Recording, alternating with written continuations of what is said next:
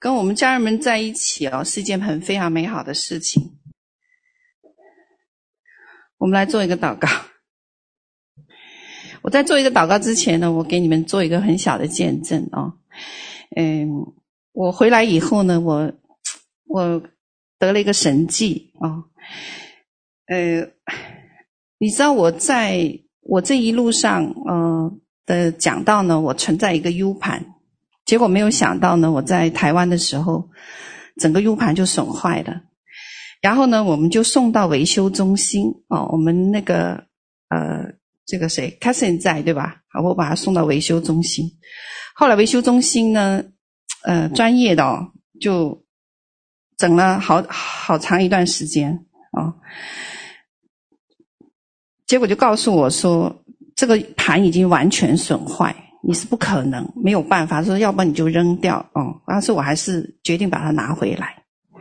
结果没想到在前两天哦，我着急找文件，因为我们那边刚好停电啊、我们要做什么事情的时候，我发现我就有很多不可就是很多状况会出现哦，就包括今天。那我着急找文件，结果神就没有文件，对不对？我没有文件，所以呢神就感动我摔那个已经坏的 USB 盘结果我就又把它怎么样再摔，我摔一次还不够，我就摔了好几次。摔完以后呢，我再把 U 盘捡起来插到电脑里，你知道发生什么事情吗？它好了所以我就知道一件事情，死了的还可以活，阿们啊，神就给我这样一个亮光，他说死了的人就能活。哦，那我们做一个祷告啊，主我们谢谢你啊，谢谢你借着我们的人生经历来告诉我们哦，在人看来可能是死去的，在人看来呢，我们好像已经没有了活的希望，但是呢哦，神却让我们知道哦，在你的手中没有难成的事。在人的眼中啊，可能已经败坏的啊，可能已经无法挽救的，但是在神的眼中依旧可以。所以我们带着这样的信心和盼望来到你的面前啊，今天我们要把我们分享的呢交在你的手里啊，求你看顾我们，帮助我们，并且来使我们有从神来的这个智慧和能力。那你高牧我们线上和这么多家人我们线上这么多的几百位弟兄姐妹，几百个麦那你高牧他们，那你也高牧我们现场那主我们感谢你求你按手在我们身上，对我们的心说话，让我们属灵的五官打开，好能够专注于你。感谢赞美主，愿我今天呢分享呢你使用我这个卑微的器皿和败坏的器皿，好让你自己的荣耀从里面彰显。感谢主，奉耶稣基督的名，阿们。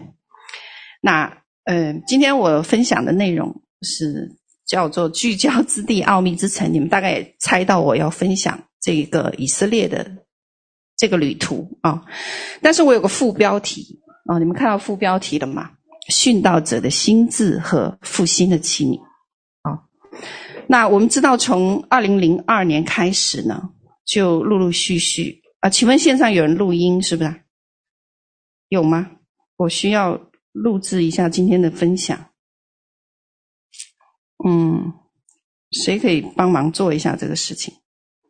有，谢谢，好的。那从2002年开始呢，其实我们就已经陆陆续续有关于我们会奉差遣去中东和以色列的预言。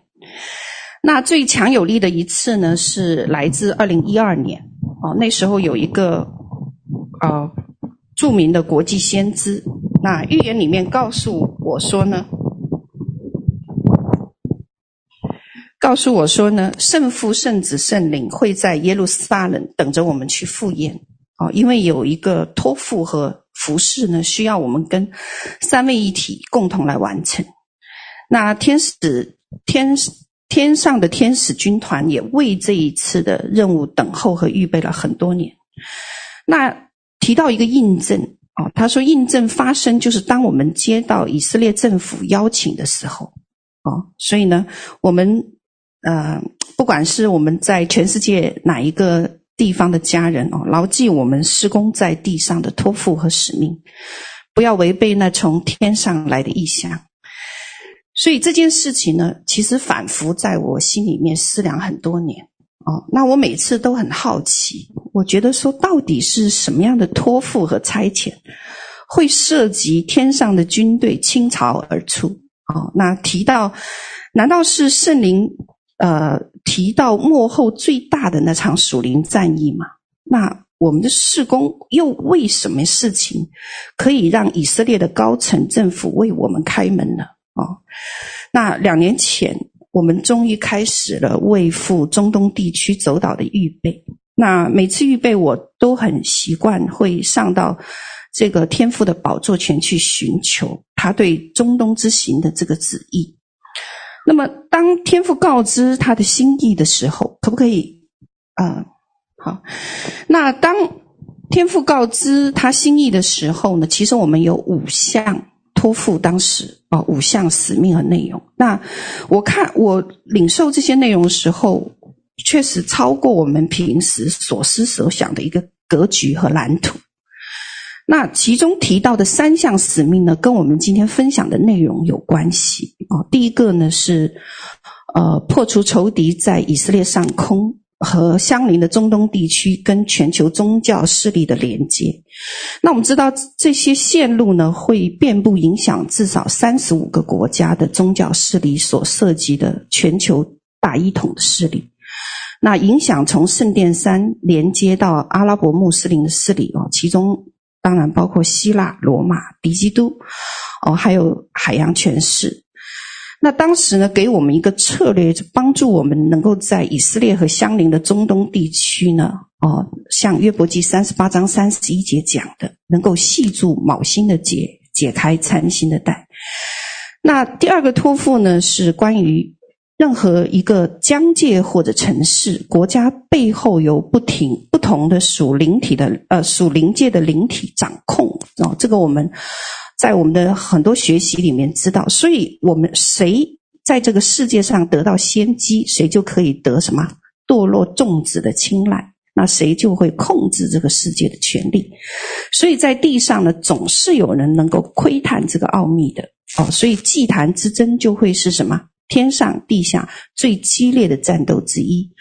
那天父要收回这个地上的产业和权柄，就不可避免的全球最大的祭坛之争就会在以色列地区上演。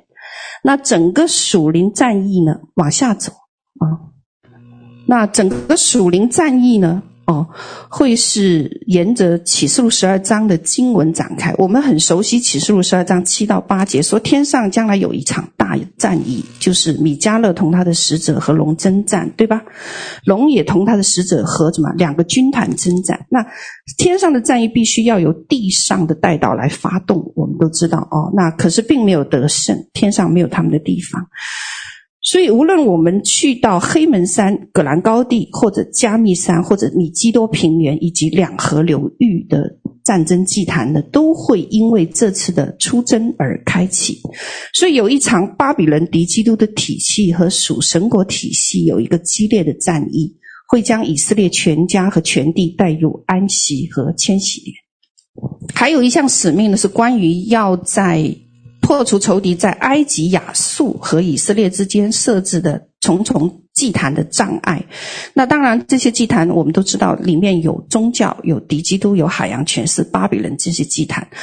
目的呢是有一个事情，就是以赛亚书19章23到25节提到的什么三国一同敬拜耶和华，成为末后复兴征兆之一的这个托付。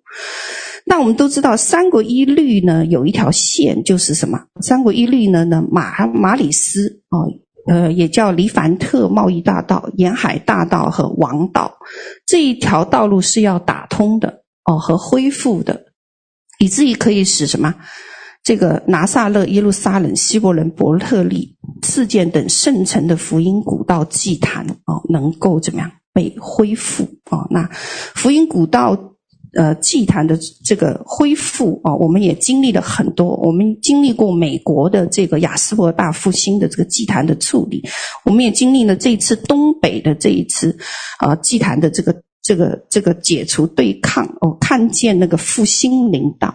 所以今天我分享的焦点呢，就是在第一、第三和第四项的托付里面。那我们大部分事工的家人，我们都相信这个预言，所以呢，我们收到以色列总统的这个祷告早餐会和这个国会办公室信件邀请的时候，大部分的家人呢，已经做好了可以到中东走岛的预备。当然，我们的挑战也不少。而且呢，例如我们在极限的这个压力当中，我们要如何得胜？那我们这一次中东战役呢，是在2023年1月份就开始，对吧？那打头阵的是我们的全球属灵地图调查部门。那我知道有的人家里淹水，有的孩子生病，有的工作被夺走，所以此起彼伏，这个攻击持续到了5月份。那时我家的地下室呢，很多人都知道我是家的外面就被血水就浸泡到了房子里面那当然很多动物就出来了，什么浣熊啊、黄鼠狼啊、宠物鼠啊都跑了都在我家后院出现。所以我的同工知道有一些还怎么样灼穿我们家的墙面，所以我体会了一个什么坐在水上办公的情形。所以我在出发前那段时间，我就是坐在水上办公的。然后呢，但是我和神说，我很感恩很感恩神让我体会一件事情，就是什么？洪水上耶和华永远什么？坐着为王。所以我们开始反击那我们第一场的属灵战役的正式反击呢，是在你们还记得吗？2023年3月12号，由我们的3个方阵的精锐来出击的，对吗？击打的就是往下，谢谢。击打的就是什么呀？就是这一条三国一律相关的马里斯大道、沿海大道和什么王道它有往下走，它有不同的这个，再往下就看得到了。那经文上说以赛亚书9章1节，他提到过这一条线路。他说：“从前神使西布伦地和拿弗他利怎么样被藐视，末后却使这沿海的道、约旦河外外邦人的加利利地者要怎么样得着荣耀。”那这3个颜色的线呢？这3条线呢，马里斯大道、沿海大道和王道一起呢，都是古代近东至关重要的贸易、交通、朝圣和军事路线。那它连接呢，从非洲到西亚到土耳其，一直两河流域到地中海沿岸都是什么呀？交通和军事要道。那圣经在民数记曾经提过这条线路，在20章17节和21章22节他讲过一件事情，就是当时以色列人要出埃及的时候，他们需要使用这条路。可是呢，以东王和谁？和这个亚摩利王两次拒绝以色列人这个要求，通行的这个要求。所以可以见到什么？这几条大道在属灵位置上非常重要，非常重要所以我们就怎么样？最起初我们开始的3月份，我们开始的就是对这几条路线怎么样进行击打。那有没有果效呢？有往下，谢谢。那我们4月27号我们就看到整个地中海首先在婆弗斯海岸迎来的什么至少8条水龙卷好，再往下。那进入沙特是我们的第一站第一站。那神迹就跟随我们第一站的先遣部队。当时我记得5月23号我们在沙特的什么利雅得机场，当时一下飞机我们其实蛮懵的，为什么？因为好这个环境太陌生了然后我们一筹莫展的时候，怎么样？突然间却怎么样？奇迹般的巧遇了我们本来第二天要见的那个导游公司的老板，竟然怎么样出现在机场，然后呢这么巧遇的和我们怎么样碰面了哦，所以他就怎么样直接把我们就接进了酒店。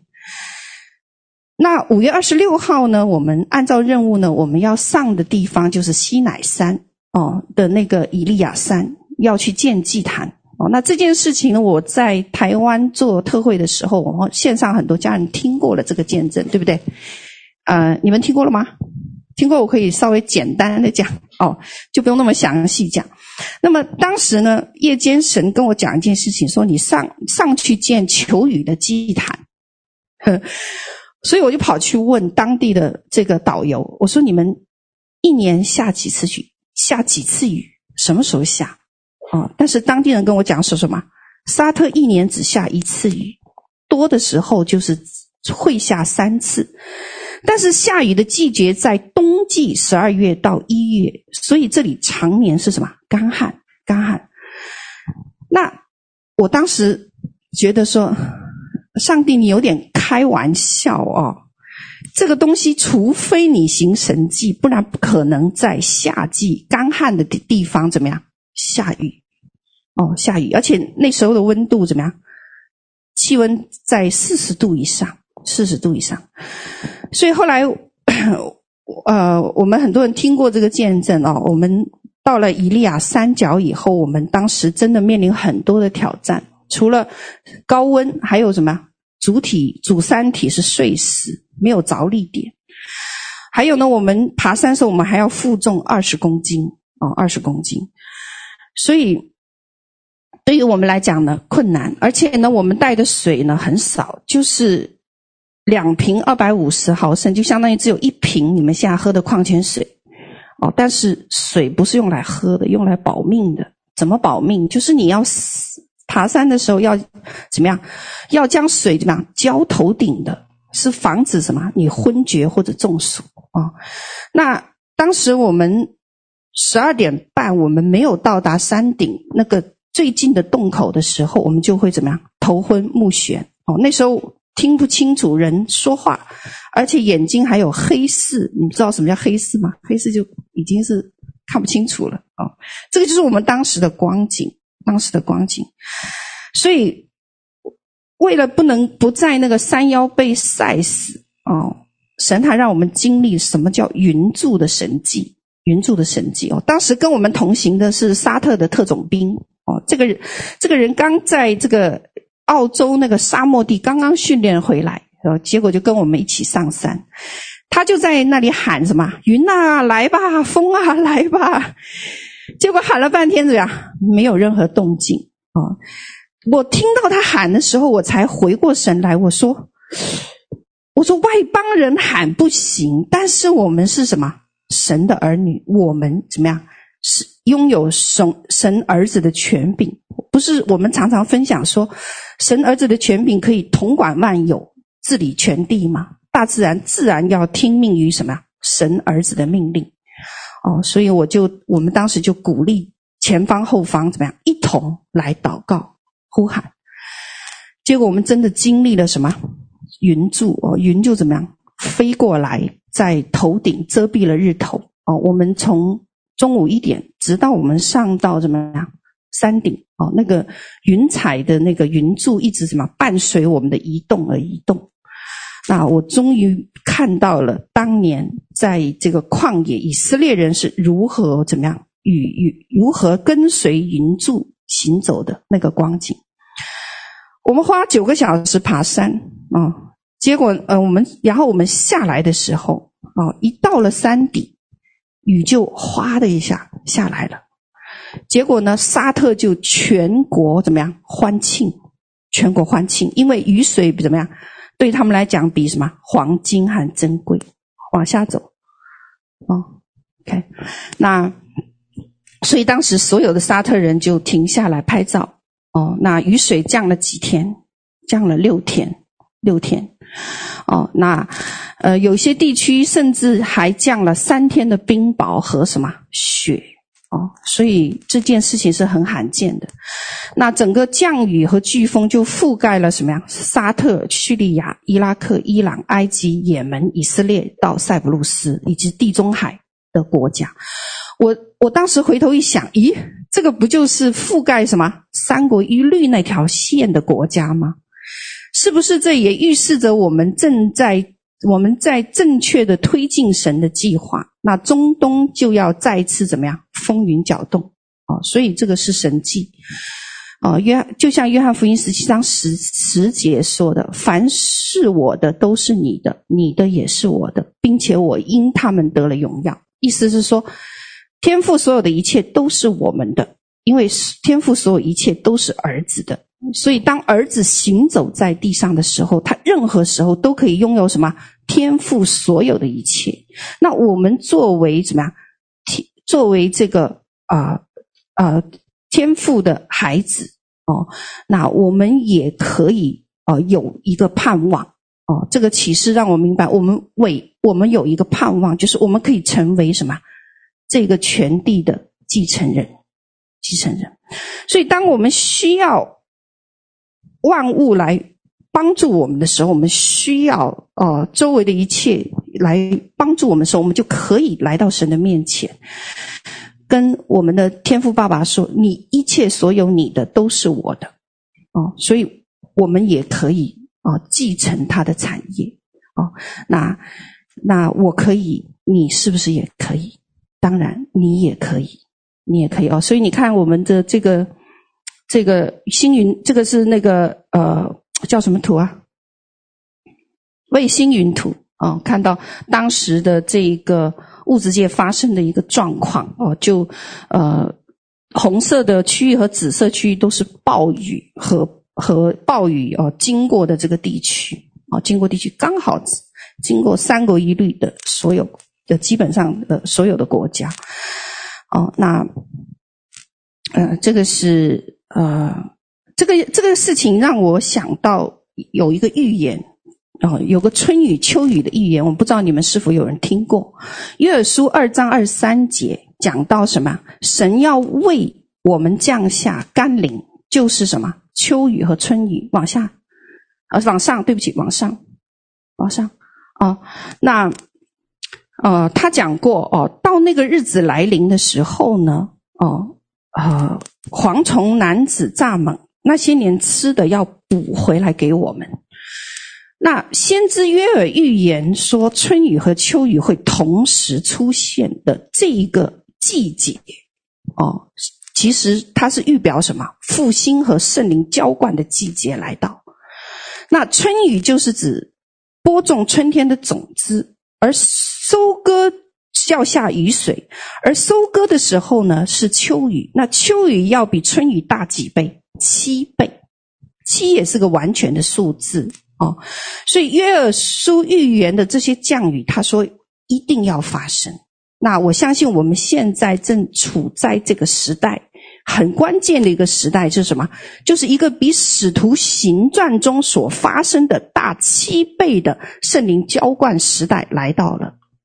那这个时代会带来什么？10亿灵魂的收割，正如预言所讲的那样，对不对啊？预言所讲的那样。所以我们要来到神面前来祷告，求神释放这个天父的爱和新郎的热情，还有牺牲的心来到，祈求这个热情能够在我们这一代人爆发，以至于怎么样浪子能回来，这个世代能带来医治和转化。所以天空酝酿这场雨，是一场比使徒行传更大的复兴的水流要流经我们。所以我知道圣灵在这个世代里面正在兴起，这个雨正在怎么样降雨，要在这个地球上释放这一些神的医治工作哦。这个就是新一代约书亚要带领他的军队赶逐仇敌的这一个工作，以得地为业哦，得地土为业，一个复兴的火要蔓延的一个工作来到。那沙特的旅程结束了，接下来我们的大部队就要在哪里汇合？我们在特拉维夫会合的，对吧？特拉维夫。那所以如果你要问我，在这次旅程中我们还有什么没有预备好往下走，那唯一我们没有预备好的呢，我觉得应该是什么？殉道者的心智。哦，那在这次出征呢，我相信天父很早就知道我们每个人的心思意念，所以一早就提醒报名的人，你们是否预备好为神来摆上哦你们自己。那在这一次的中东之行呢，开始神做一件事情，就是在我们的团体当中唤醒我们当中一些人是殉道者的身份。很多参与过前线走岛的家人都知道，前线是什么？战火很激烈的哦。那我们要是晚走呢，就像现在的团体一样，会被堵在什么？以色列，对吗？哦，那最容易就是在这个过程中发生流血、受伤，甚至邻里被俘虏这个情况。所以很多人没有意识到我们自己某个身份需要觉醒哦。但是借着这一次的环境和出行呢，一场殉道者身份被唤醒的工作悄然在我们当中展开了。那我们都明白中东之行是对生命品德的一个挑战。想一想看，有一群来自世界各地的无名小卒终于在以色列会合了，但是因着不同的国家、地域和文化背景，我们需要住在一起、吃在一起。想一想，这些卑微的器皿却需要被预备好来承载神的荣耀。那我们其实大部分的人都还没有能够体会说，嘿，我们终于精兵大会师，或者叫特种精兵大会师，我们还没能够体会这个喜悦，我们就开始面对日常琐事的碰撞。那环境是艰难的，所以碰撞也会激烈，那碰撞就要学习什么？相爱和什么？接纳的功课。这里面可是有不可爱的哦，有不服管的哦，有意见不同的哦，有反对你的哦，还有什么？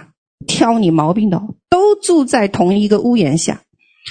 所以神用这种方式在第一个星期调和和磨合我们这群勇士，好预备可以舍命哦。所以我也很感谢我们的这些家人们，这些特别是前线的这一群人，调整的速度很快，除了在心理和生理层面突破对死亡的惧怕，也学会了秒速悔改，还有含怒纷争不可到日落的这个功课，也学习在日常碰撞和紧张的任务中活出爱的教导，学会了面对嘲讽羞辱的时候选择爱和无限次的饶恕，并且为对方代求。合一那个力量是很可怕的，知道吗？合一会带下极大的力量，就像司提反哦，司提反并非只是不怕死而已，他还要活出爱，带出饶恕，让自己成为什么？爱。那当然我们奉差遣的任务里面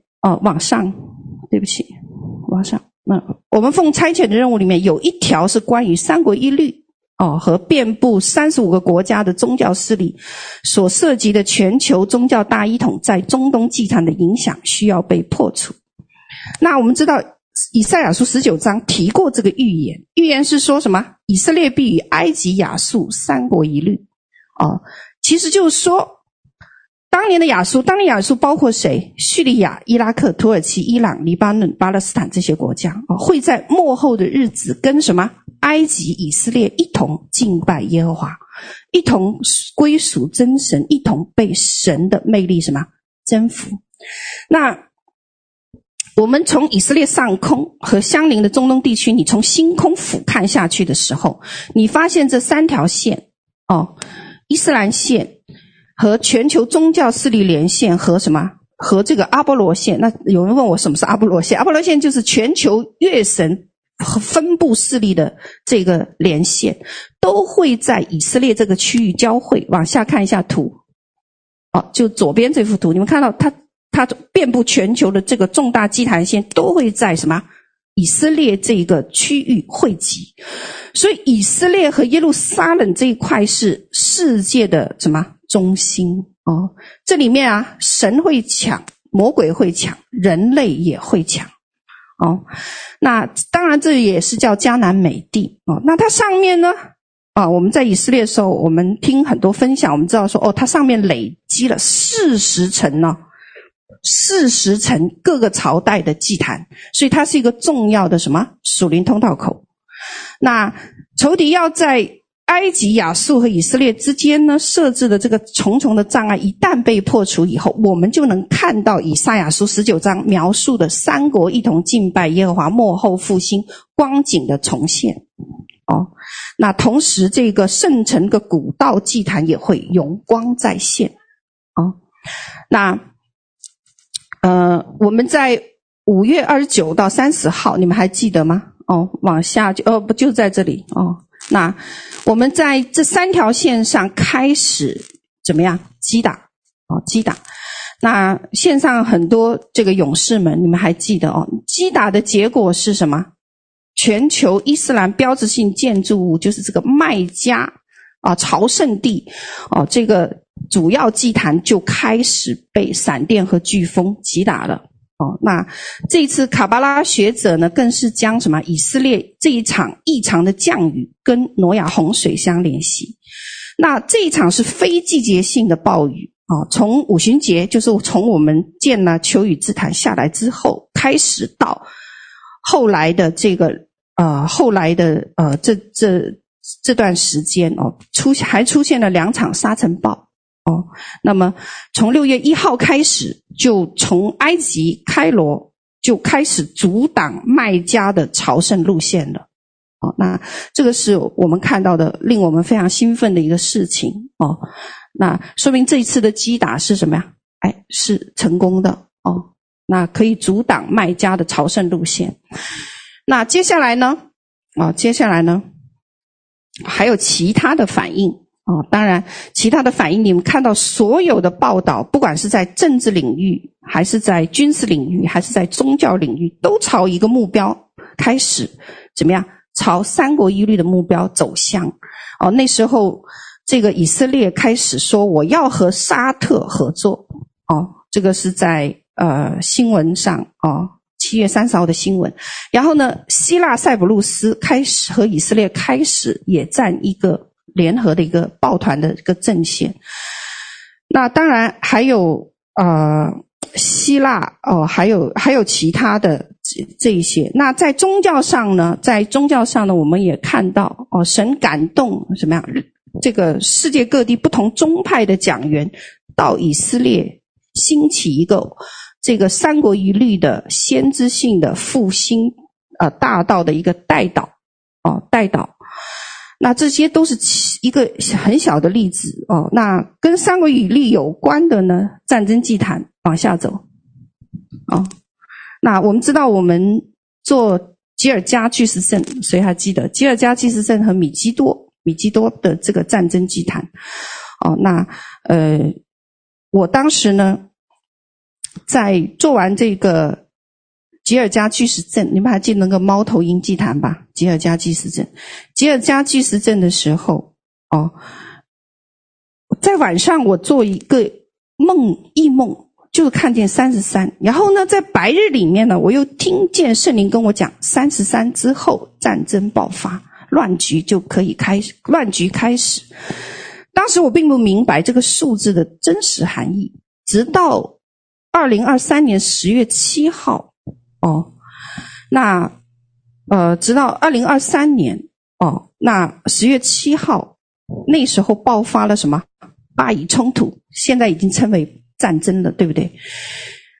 我才回过去算，诶，4公里开，当时我们这个前线队伍离开以色列就是3个月03天。所以这个33，我一下子才明白，33神讲的这个战争爆发指的是这件事情哦。所以处理战争祭坛是会有果效的哦。那我们知道这件事情哦，征战走岛的目的是要什么？实现三国一律。那伊斯兰教需要回转，只有什么情形可以？除了死哦，还有什么？只有中东出现乱局，才可以能让伊斯兰教徒回转。所以三国伊利的目的是带下复兴的啊，是将好与不好分开的。那我们这个阶段确实我们看见啊，我们看见很多人说这是黎明前的黑暗哦。那我们怎么为以色列祷告呢？你知不知道代祷者不能随意为以色列祷告？为什么？因为以色列的整个历史过程和结局都已经记载在圣经当中，所以我们只能照着圣经对以色列的启示来代祷，好能够成全神在末后的心意哦。所以你看到这一件事情哦，它10月7号的这个战争刚好是什么？我们知道说赎罪日之战就是在50年前发生的，所以这是个喜年呐。巴以冲突是50年后哈马斯大规模地面入侵以色列领土的时间，那天父正在利用喜年来恢复以色列，并会带给以色列民族的重生哦。所以我们作为代祷者，我们知道我们应该怎么样为这一次的战争来祷告，如何为这个民族来代祷。你要知道说神正在做什么。你知道哈马斯这个事情是记载在圣经当中的吗？他在创世纪6章6节，创世纪6章6节说什么？世界在神面前败坏，地上满了强暴。那这个强暴原文就是什么？哈马斯。所以哈马斯是强暴的灵。那结局是什么？结局是13节有讲。13节呢，创世纪6章13节，地上满了他们的强暴，我要把他们一同怎么样？毁灭。所以哈马斯的结局是注定要被毁灭的。要被谁毁灭？被神毁灭。但是我们要注意一件事情哦，我知道你们都很关心时事啊，特别是在海外的家人，你们哦，我们都很聪明哦。那你看到10月7号的巴以冲突到底是背后是由谁来指挥的？连哈马斯自己都说他得着是伊朗的充分资助和协助哦。那自伊朗也说了相同的话。而我们看到这个10月27号埃及边界哨所又遭以色列误轰哦，所以埃及就立刻在西奈半岛举办大型的阅兵仪式，警告以色列你不要妄动。而土耳其紧接着就派60万大军哦和3000辆坦克进入什么最高战备。想想看，以西结书38章有一个战役会要怎么样？形成，对不对？一个五国的一个联盟对抗以色列的一个战局要形成，其中就有谁？伊朗、波斯人，对吗？经文说什么？波斯人、古实人和什么费人，还有罗斯米色土巴的王哦。那这个就让我们哦开始知道，我们离以西结书38章又近了一步啊，又近了一步。那接下来我要跟你们分享，下一个，这是数字33的含义。好，下一个，再往下。好，哦，这个是我们刚才讲的哦。好，就停在这吧。那现在我要讲功课，求神给我这个信心和勇气讲功课哦。我知道我们每次回来，我们除了分享我们得胜的喜悦、得胜的经历，同时我们分享我们的失败，好让我们怎么样可以学习功课，提升我们的生命，更好的对付自己，好让我们在基督台前审判来临的时候可以交账。你知道我其实来这个聚会场地的时候，我是哭着过来的。然后呢，因为我知道神告诉我们说我们哦是怎么样何等的败坏哦。那我3个月在外巡游，回到多伦多，立刻就面临2个重大的挑战。第一个是不合一的人际关系，是我们内部。外部呢，竟然有韩国新天地异端入侵。前线很容易合一，就是派出去的这一批人，是因为我们那时候已经分辨出谁是我们共同的敌人，所以尽管我们那时候偶然会有一些矛盾，但是很快就拧成一股绳子。合一的力量让我们怎么同仇敌忾，能够共同创造很多传奇的见证。可是等我们回到后方，后方面对的都是看不见的敌人，那时的眼目不能像我们在前线那样时时刻刻聚焦在神的身上，所以那些敌人不容易被发觉。所以很快就怎么落入一个不合一的网罗里面。那自从33这个数字被揭秘以后，我们知道时间不多了。那进入2024是一个非常动荡的年份。那2024呢，世界将见证很多开创性的事件。我们可以预见这个量子计算机的这个革命性的突破对技术领域带来的一个重大影响，比如 AI。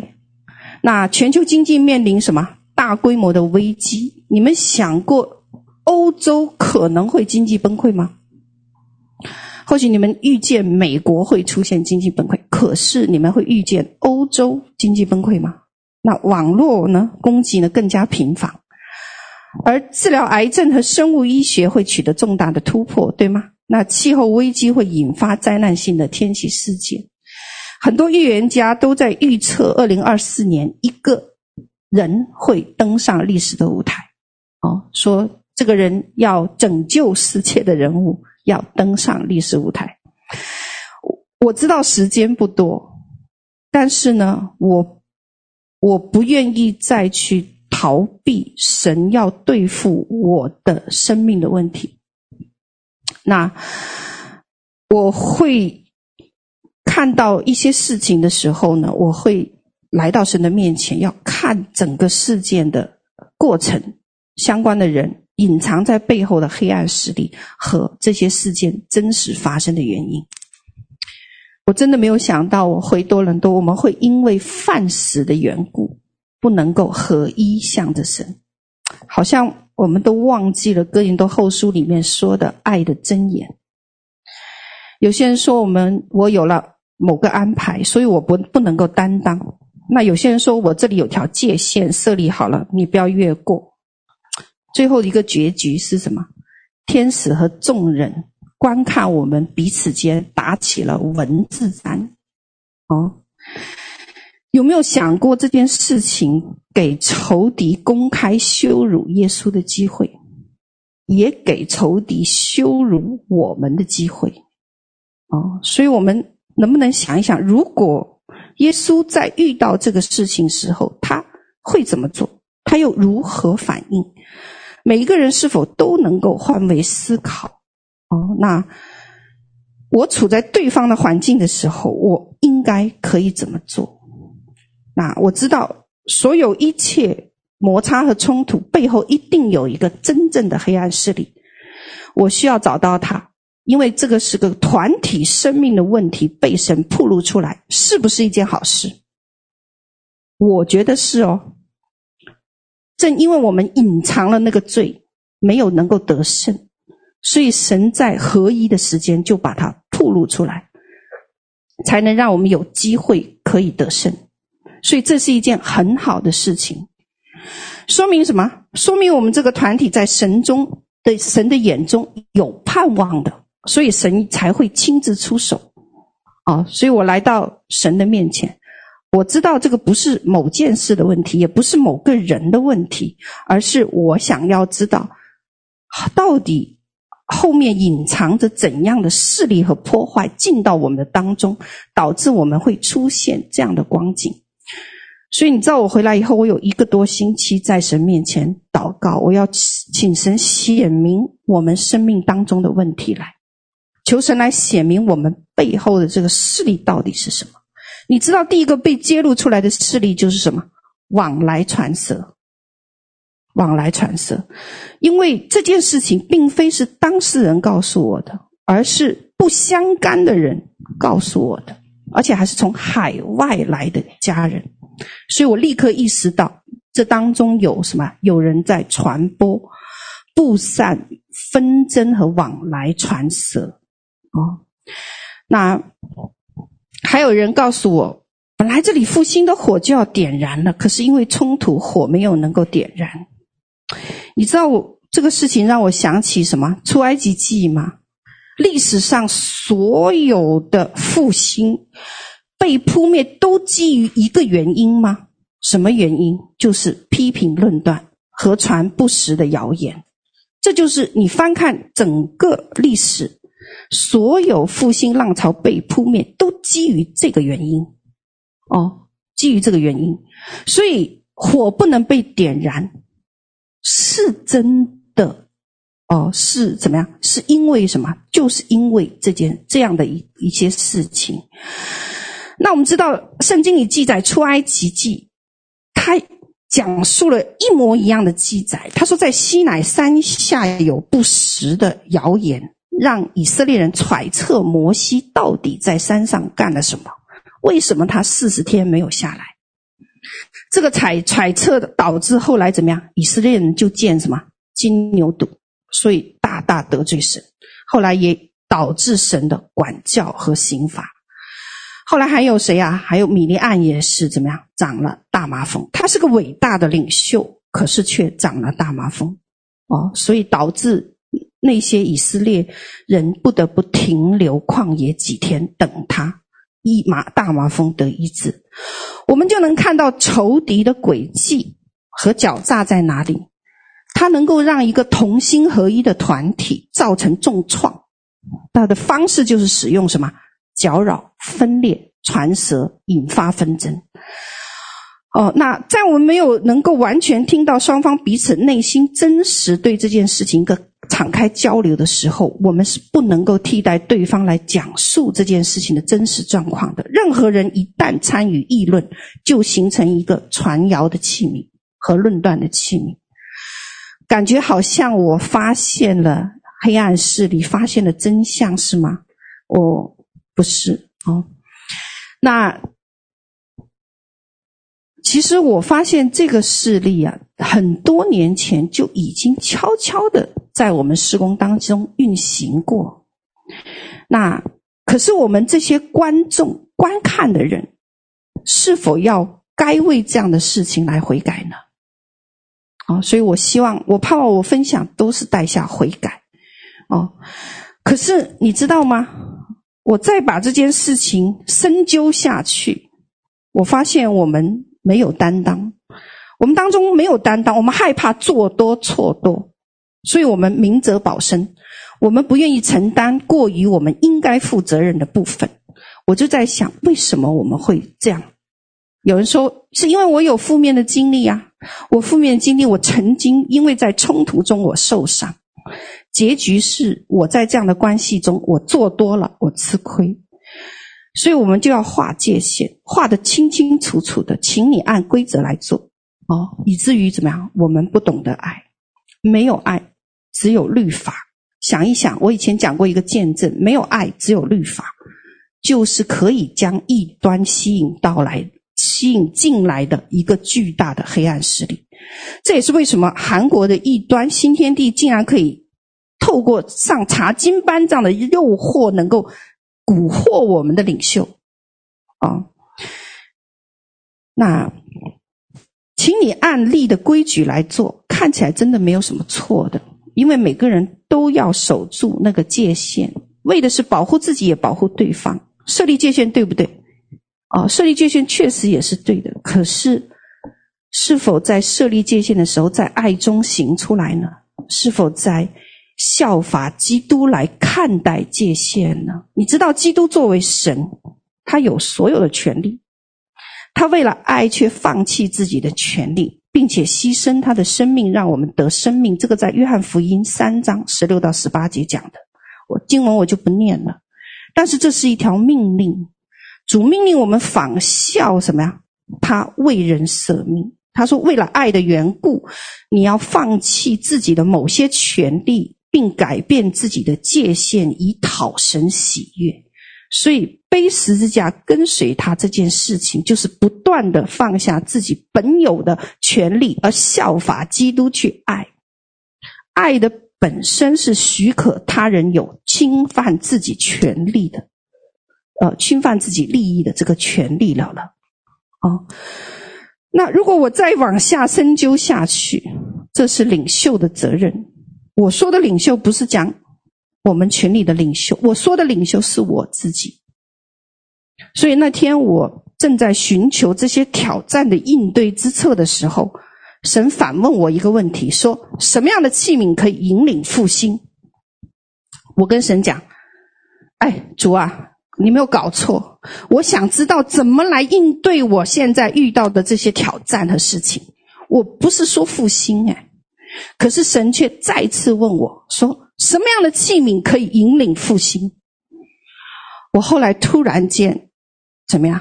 我突然间醒悟过来，这是告诉我们，也是暗示我们，我们有份于幕后的大复兴，而且有份于什么？引领复兴。答案还是你们都知道，什么样的器皿可以引领复兴？爱的器皿，忠心的器皿，还有什么？圣洁的器皿。可是就是在跟神这样子的互动里面，我还有个同工帮助我，我看到了我自己的问题。从这样一件事情里面，我真正看到了是我自己这个所谓的事工领袖的首要的问题。我突然发现我刚才所讲的那些话，而我真实的光景就是一个不愿意承担责任的人。我碰到责任，我很想逃跑，我想逃避责任。你要知道，逃避责任就不能成为一个忠心的器皿。所以我试着回去问我自己的内心，我说我这一次外宣，我跑了那么久，我是否在逃避处理一些同工和领袖之间冲突的问题？其实是有，因为我在外面的世界里面，我看神许多的工作，我看神迹奇事，让我们怎么样感受到一个在被爱和被尊荣的环境里。可是这样子的一个没有在爱中行事，冷漠的来设立一些界限的时候，没有恩慈的时候，我还是不懂得爱。那我不懂得爱，就不能成为什么？爱的器皿。但是这样的环境和文化又是谁造成的？那缺乏一个天国文化的环境是谁造成的？是我和我所带领的领袖们没有给予一个轻松的环境，可以让我们的家人试错和犯错。我们生命里面，中华文化里面常常是严格要求，这样的事情在我的身上被体现的淋漓尽致。我发现我们常常批评多于鼓励，常常苛责，而让我们的家人不敢去试错，甚至不敢去犯错。所以我们很少能听到从在上权柄温良和赞美的原因，反而是要求什么做得更好。所以我回想在生命成长的过程，我好像甚至都没有说过我以谁为荣。其实在我们总部的家人里面，每个人都有爱神热切和真诚的心，这非常难能可贵。每个人，你知道你们每一个人都非常优秀吗？因为你们每个人在做事的时候都是以一当十的。那这个是我在其他团队和团体里面我没有看到过的。那优秀的人聚集在一起，就可以怎么样？一人追赶千人，二人追赶什么？万人。所以这件事情真正的根源又回到了我的身上。我看到了我长久以来逃避神的一个问题，就是我也是一个不愿意承担责任的人。从起初创建事工的经历就可以看到，当时神7次派了不同的人来让我建立事工，可是我每一次都怎么样？逃避。那这个问题其实是我生命里面极大的一个状况，我不想对付它，我想要把它隐藏起来，掩盖起来。可是神却借着怎么样这个事情在对我们总督的一个冲击，把它揭露出来，为了我生命好处的缘故，为了我将来能够在基督台前审判到来的时候能够得胜的缘故。所以感谢神。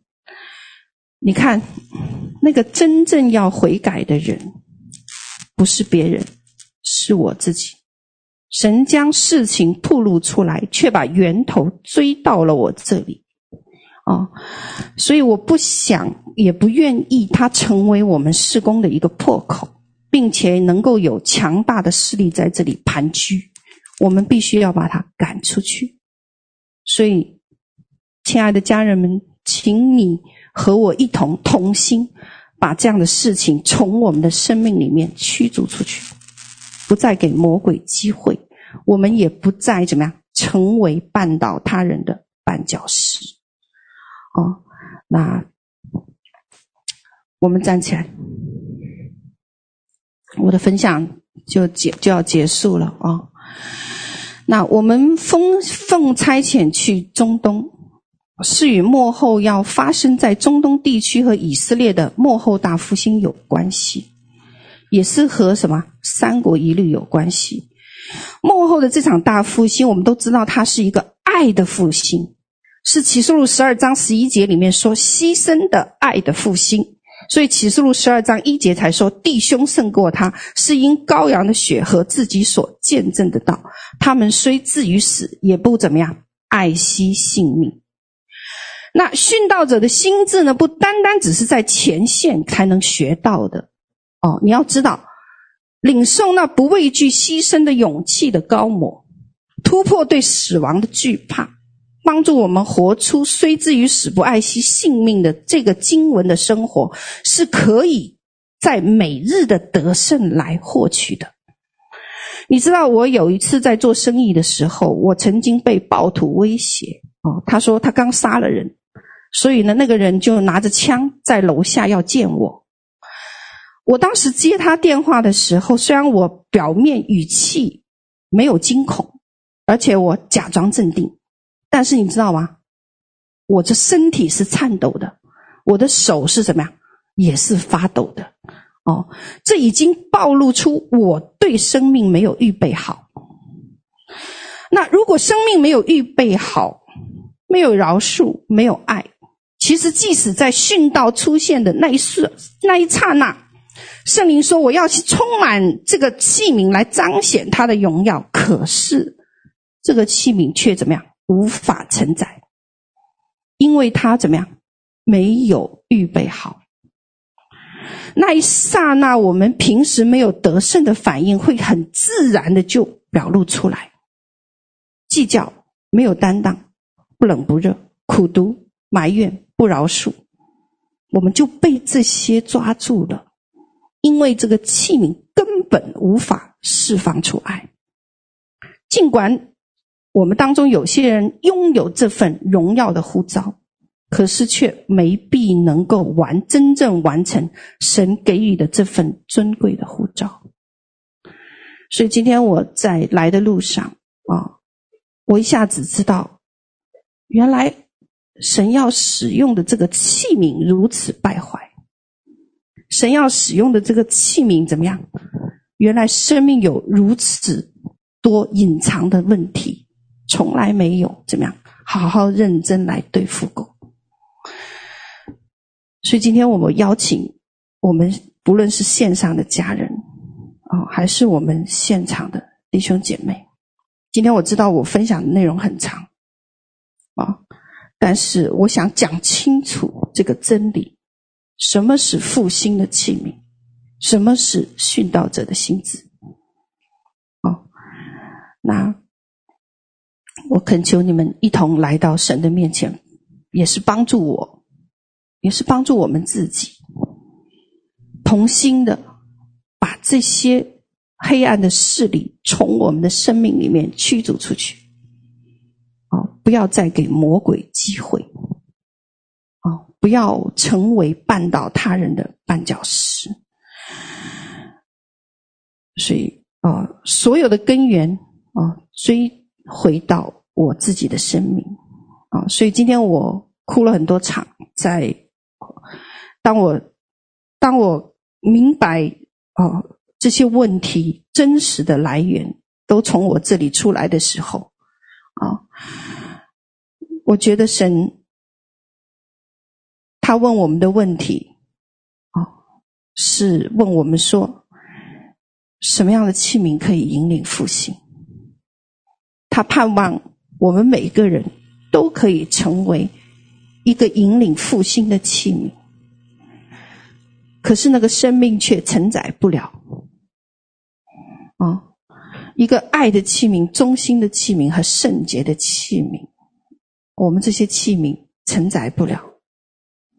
那我们承载不了呢，我们真正到那一天到来的时候我们就无法怎么样真正的释放出来那个爱和饶恕那我们知道时间是不是越来越近了当我们看见世界的格局正在怎么样这样子的一个光景的时候我特别能够体会，真的如果这个时刻基督台前的审判一展开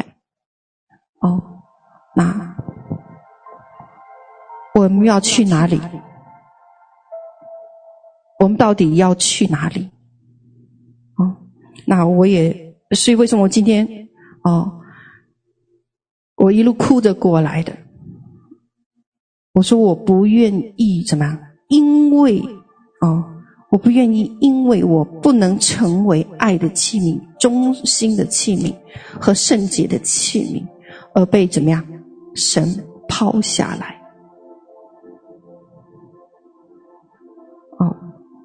那我实在不愿意。所以请家人们，也请我们的领袖们和我一同站立，来到神的面前。谢谢耶稣把我们曝光，谢谢耶稣能让我们看见我们这个施工的破口，谢谢耶稣让这一些势力来到我们当中，但是现在我们要把它赶出去。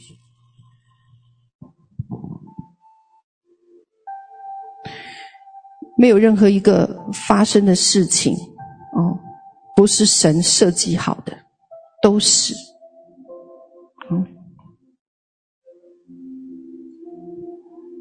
想想看我们是否往来传舌，这是扑灭复兴的一个极大的势力。想想看我们在香港的时候，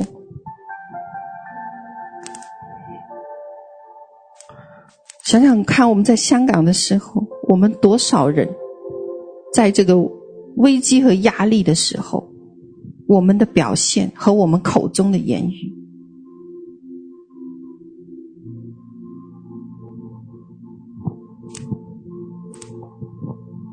我们那时往来传舌。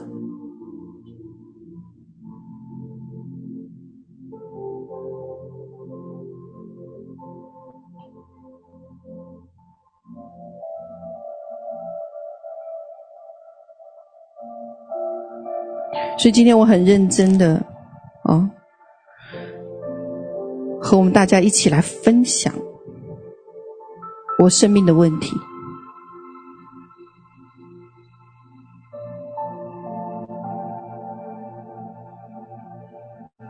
因为我知道我这个器皿如果不能够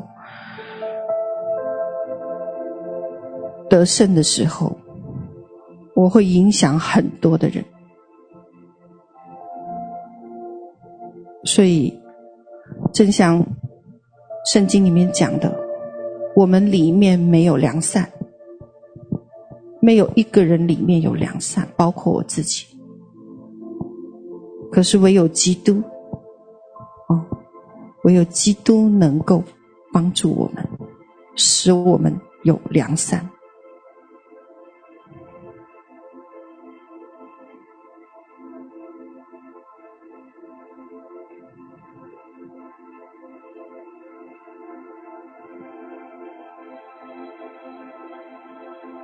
所以我今天在这里来到神的面前，我承认我曾经逃避责任，我不是一个忠心的器皿。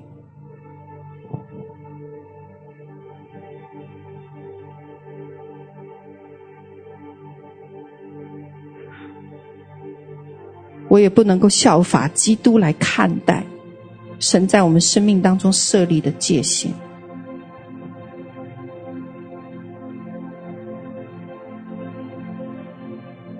我们不懂得爱，所以我不是一个爱的器皿，不懂得如何做一个爱的器皿。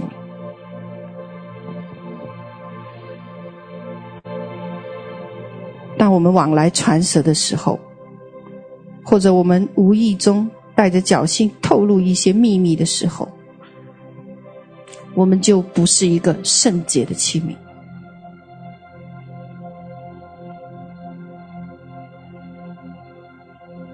所以耶稣，求你帮助我，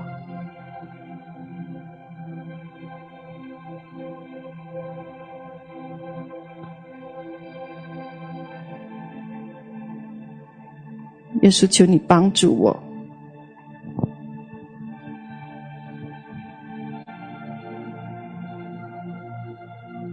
帮助我知道如何仿效你，帮助我知道怎么放弃我自己的权利，能讨你的喜悦，帮助我放下我本要坚守的这一个界限，而效法基督去爱。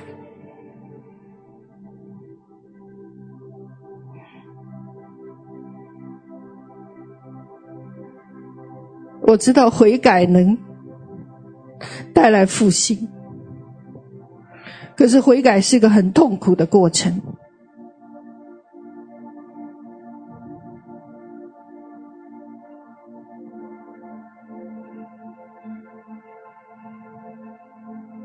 因为我们知道肉体软弱，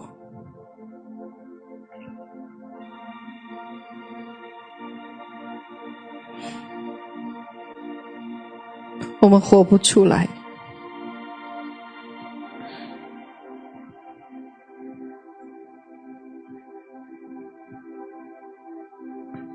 所以请家人们饶恕原谅我，不懂得如何做领袖。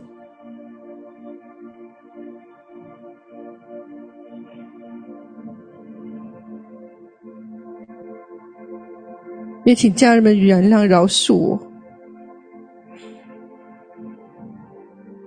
你们何等珍贵，对于我来讲，你们是神给我的每一个宝贝，每一个珍宝，可是我却不懂得珍惜，所以恳求饶恕原谅。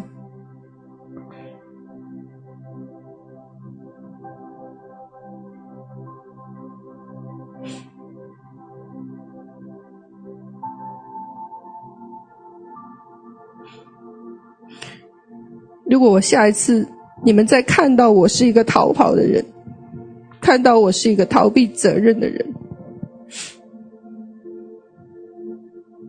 那你们就提醒我，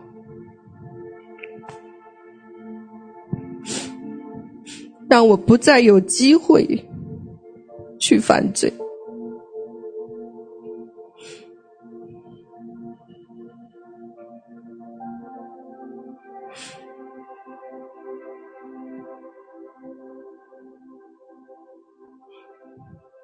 当你们看到我什么时候没有担当的时候，你们就提醒我，好让我不再犯罪。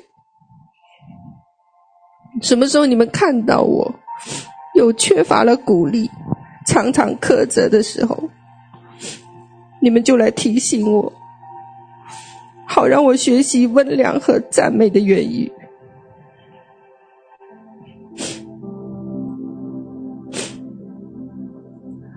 我盼望悔改能带下复兴，可是首先要我自己也能悔改。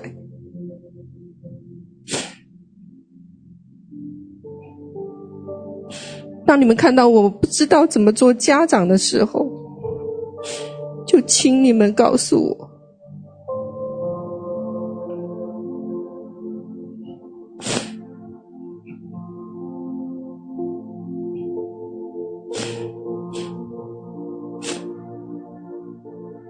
你说忧伤痛悔的心，你看中我们忧伤痛悔的心。所以从今天开始，我学习做爱的器皿，学习做忠心的器皿和圣洁的器皿。请你们帮助我，也请领袖们帮助我，可以一同来站立。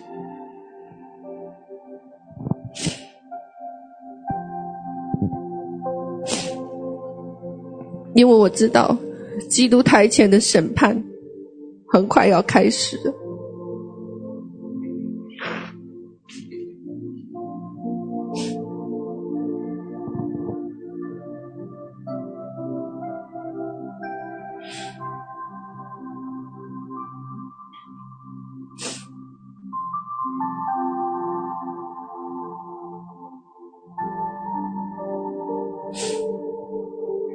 可是我们还有如此多隐藏的问题在我们的生命里面，我们自以为已经得胜了很多事，结果回头来看，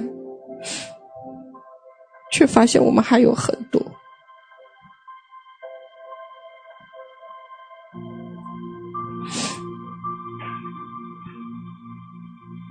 上帝想要拣选我们这个地方。今天我在祷告的时候，我看到耶稣走进来，他想要拣选这里，成为一个末后大复兴的场所。可是这里没有人愿意悔改啊，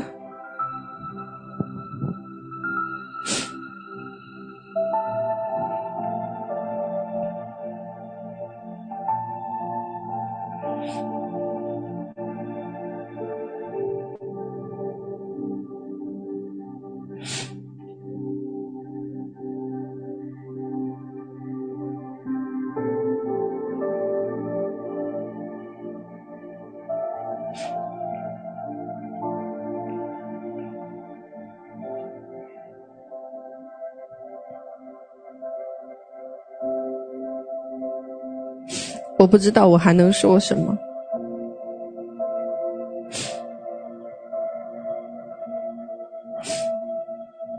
我把今天的聚集交回到神的手中，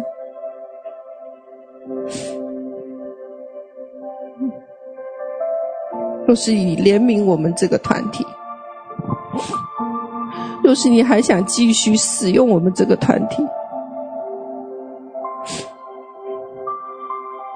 我们就需要悔改的心志。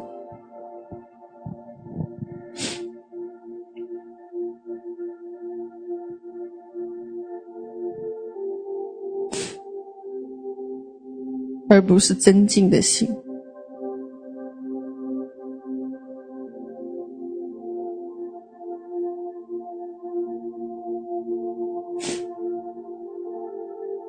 我相信他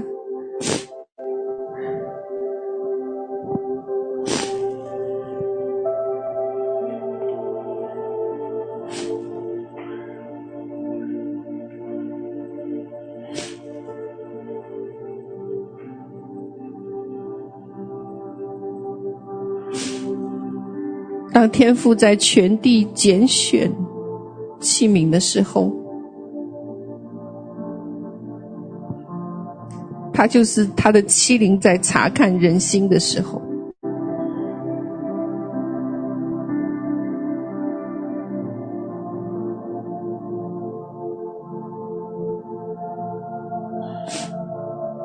愿你帮助我们。我知道神是在找人的心，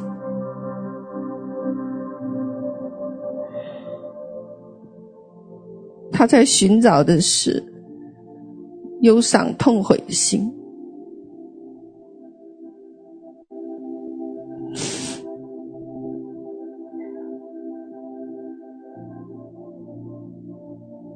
没想到如果来到基督台前，我们有可能因为没有对付的一些问题而被留下来的时候，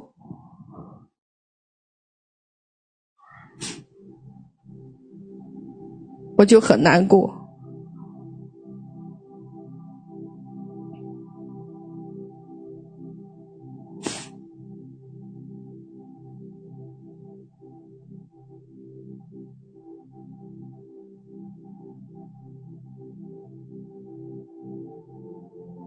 我知道你们也不愿意，所以从今天开始，你们帮助我一同来成为爱的器皿、忠心的器皿和圣洁的器皿。感谢主，谢谢耶稣。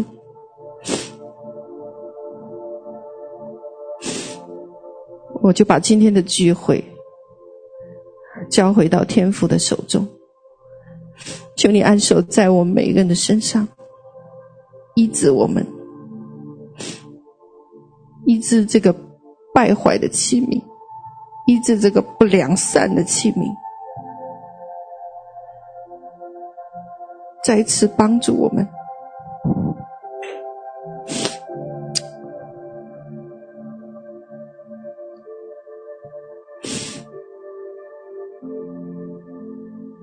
奉耶稣基督的名，阿们，阿们。好，我分享到这里，谢谢。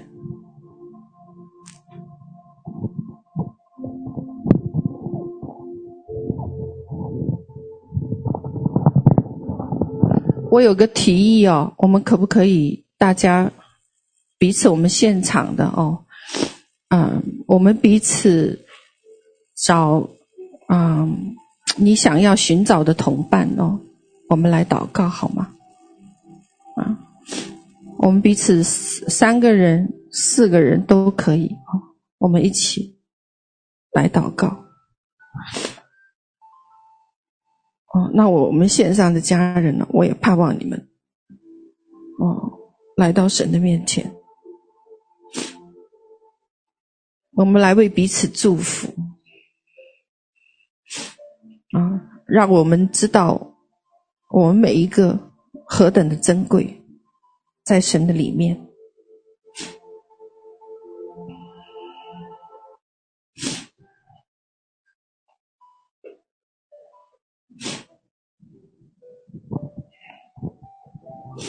好，我们就彼此找你周围的2-3个人3-4个人都可以，我们一起来为对方来祝福，求神医治我们。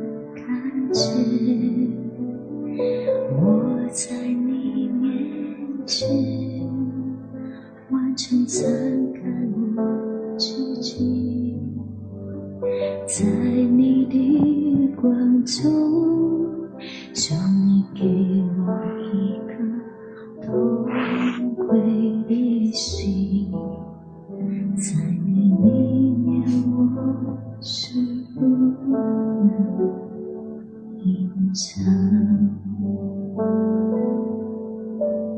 最